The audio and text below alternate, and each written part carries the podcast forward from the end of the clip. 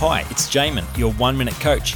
Scientific research into brain activity says that about 98% of the thoughts you have each day are the exact same thoughts you had the previous day.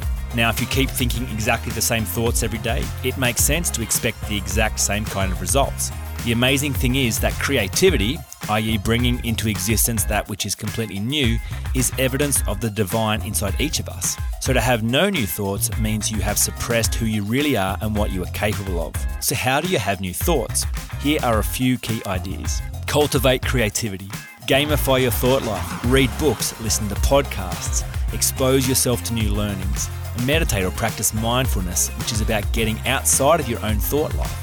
Ask high quality questions, meet new people, try new things, step outside of what is safe, known, and comfortable, journal daily, and listen to your dreams. New thoughts are essential to walking new paths. For more information, go to oneminutecoach.com.au.